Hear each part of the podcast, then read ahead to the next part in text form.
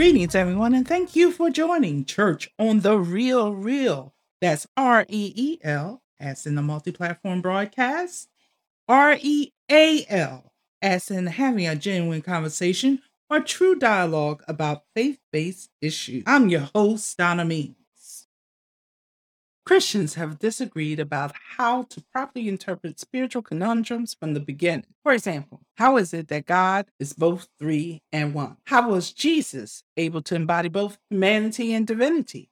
Do Christians need to interact with the world or should they keep their distance? Is faith more important than works or vice versa? Today's topic is the test of good works. We are continuing in the book of James, chapter 2, verses 14 through 26. Let's talk about faith for a little bit. Faith is a state of devotion to, assurance in, and belief in God. When used as a verb, the word faith refers to the act of believing in God. Faith may be summed up into two words sure and certain. These two traits need to have a clear beginning and ending points.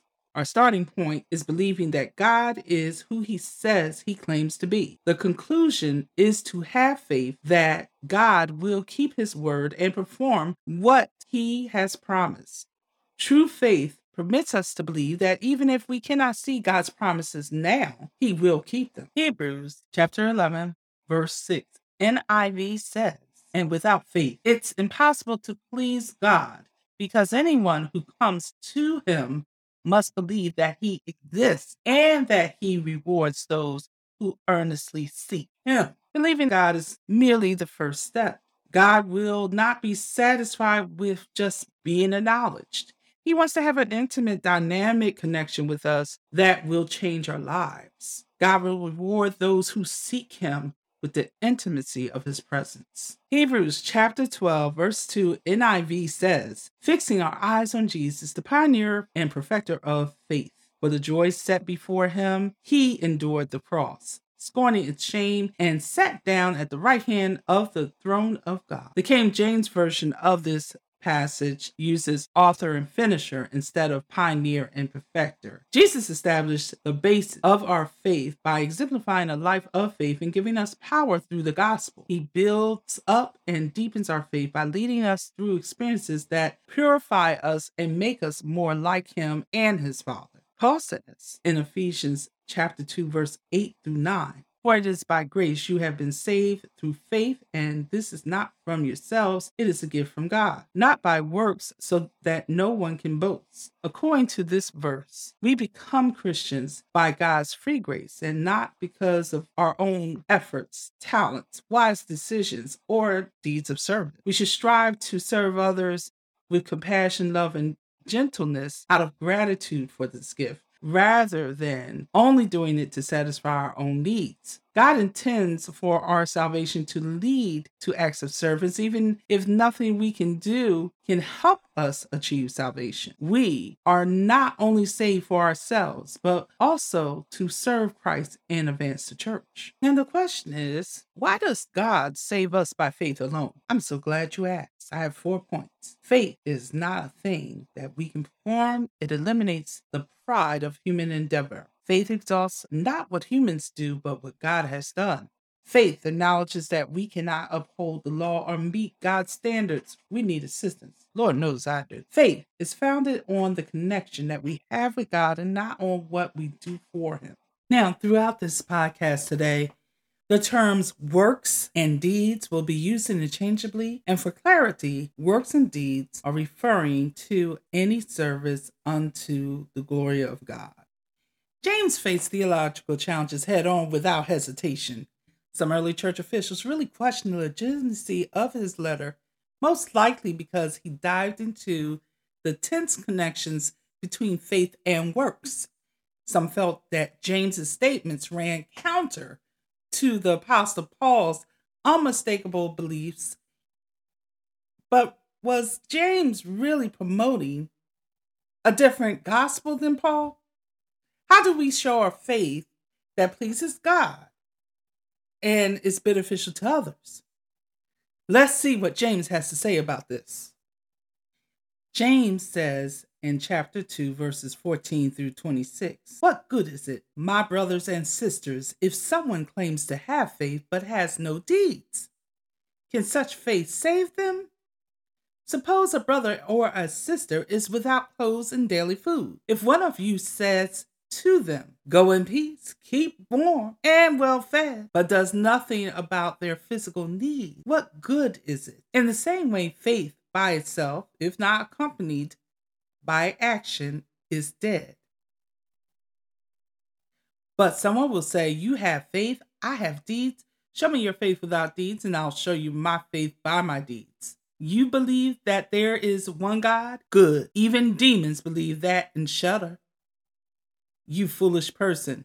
Do you want evidence that faith without deeds is useless? Was not our father, Abraham, considered righteous for what he did when he offered his son Isaac on the altar? You see that his faith and his actions were working together, and his faith was made complete by what he did. And the scripture was fulfilled that says, Abraham believed God, and it was credited to him as righteousness. And he was called God's friend. You see that a person is considered righteous by what they do, not by faith alone. In the same way, was not even Rahab, the prostitute, considered righteous for what she did when she gave lodging to the spies and sent them off in a different direction?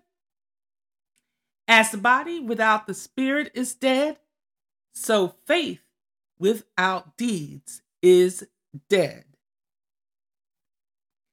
I get a little chuckle because I feel like it would have been like a drop the mic type of situation right there. Like I in my mind's eye, I can see him speaking to other Christians, giving this speech and just dropping the mic at the end. Anyhow, I digress. James begins by asking the question What good is it, my brothers and sisters, if someone claims to have faith but has no deeds? And then in verse 17, James directly responds to his own query by saying, So faith by itself, if it has no works, is dead. In James's example, a person in need of food, of clothing, is given only meaningless words of encouragement by a neighbor. So James is not arguing uh, that deeds and faith are incompatible. No justification by works is possible since there cannot be any good deeds without first having faith in God. James does not want to imply that faith alone, even if it exists, is insufficient for salvation. But what he is suggesting is that any faith that does not result in to some type of action is lifeless and void of any meaning. When someone professes to have faith, what they may actually possess is an intellectual understanding, which is an agreement with the body of Christian doctrine. As such, this would be an imperfect counterfeit. True faith alters both our actions and our ideas. We do not really believe the truths we claim to believe if our lives do not change. Serving and following God does not grant us salvation. Our behavior should reflect the sincerity of our devotion to God. Acts of selfless service are confirmation of one's faith in Christ rather than replacement for it. James says in verses 18 through 20, but Someone will say, You have faith, I have deeds. Show me your faith without deeds, and I'll show you my faith by my deeds. You believe there is one God? Good. Even demons believe that and shudder. You foolish person. Do you want evidence that faith without deeds is useless? The text first appears to be in conflict with Romans chapter 3, verse 28 which says man is justified by faith apart from observing the law. One of the central concepts in the book of Romans is justification. Justification is the result of God declaring us not guilty for our misdeeds because Jesus died on the cross for our sins. Most belief systems list certain requirements that must be met for someone to be welcomed by a deity. The claim made by Christianity that our good deeds do not earn God's favor is rare. Paul and James's letters are not contradictory but complementary. Paul criticizes individuals who seek salvation by works rather than genuine faith. Paul criticizes individuals who seek salvation by works rather than genuine faith. True faith consistently inspires action, but our actions do not justify us. Salvation comes through faith. The fruit of our faith is active obedience. James criticizes people who confuse genuine faith with intellectual agreement. Possessing knowledge of God does not make a person a servant or disciple of God. Demons are aware of who Jesus is, but they do not serve him. James provides more examples of how faith and deeds are inseparable in verses 21 through 26. Was not our father Abraham considered righteous for what he did when he offered his son Isaac on the altar? You see that his faith and his actions were working together, and his faith was made complete by what he did. And the scripture was fulfilled that says, Abraham believed God, and it was credited to him as righteousness and he was called God's friend. You see that a person is considered righteous by what they do and not by faith alone. In the same way, was not even Rahab the prostitute considered righteous for what she did when she gave lodging to the spies and sent them off in a different direction? As the body without a spirit is dead, so faith without deeds is dead. Abraham serves as James' first illustration. He describes how Abraham obtained righteousness by voluntarily offering Isaac as a sacrifice. The story or the account of this can be found in Genesis chapter 22, verses 1 through 9. Abraham demonstrated his complete reliance on and devotion to God by doing this.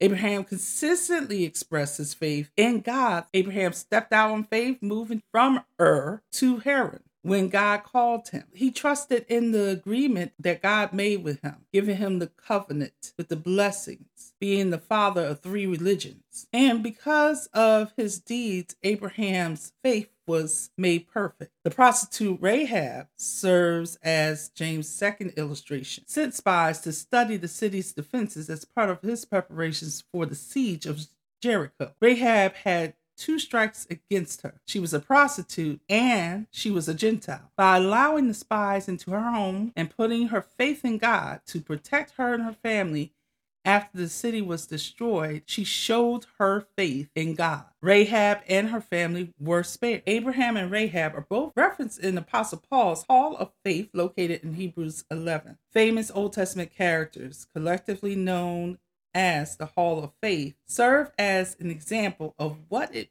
means to live by faith. Faith is a requirement for salvation. The horrible ending of the world doomed to tragedy won't be avoided by our efforts. Only through God's love and through faith are we redeemed. Another significant link between actions and deeds is love, which the apostle John raises in his message a few decades after James. He writes, This is how we know what love is. Jesus Christ laid down his life for us, and we ought to lay down our lives for our brothers and sisters. If anyone has material possessions and sees a brother or sister in need, but has no pity on them, how can the love of God be in that person? Dear children, let us not love with our words or speech, but with actions and in truth. That's First John chapter 3 verses 16 through 18. Both James and John use similar language. They're both saying talk is cheap. John demonstrates the value of genuine love within the Christian community by giving both a gentle instruction to put love into action and by presenting an example of how it must be equally stated and presented. We, as disciples, have three takeaways from John's message. We should gladly accept our responsibility to give our brothers and sisters selfless care. In concrete ways, we should give our lives for our brothers and sisters. And also, we are willing vessels for God's love. James discusses the application of faith. He's not addressing the saving faith, nor is he implying that what we do will make us right with God. Instead, he's emphasizing the significance of practicing our beliefs. In other words, true faith is not only an attribute or a term that we possess, we have it as a way of life. Biblical faith is not a noun, but it's a verb. It accepts God's word as true. It is responsive. It is progressive. It is submissive to God's will. In each person's life, true faith will look different. It is always visible. Thank you for joining the conversation today. Please join me on social media on Facebook, Instagram, TikTok, and YouTube. My handle is Church on the Reel Real. On Twitter, it is Church on the Reel, R E E L. Please like, follow, and share the content with others. Additionally, on the anchor.fm platform, you can leave a voicemail message on each podcast or respond to the survey questions. Again, thank you for tuning in. Please join me next week. Until then, God bless.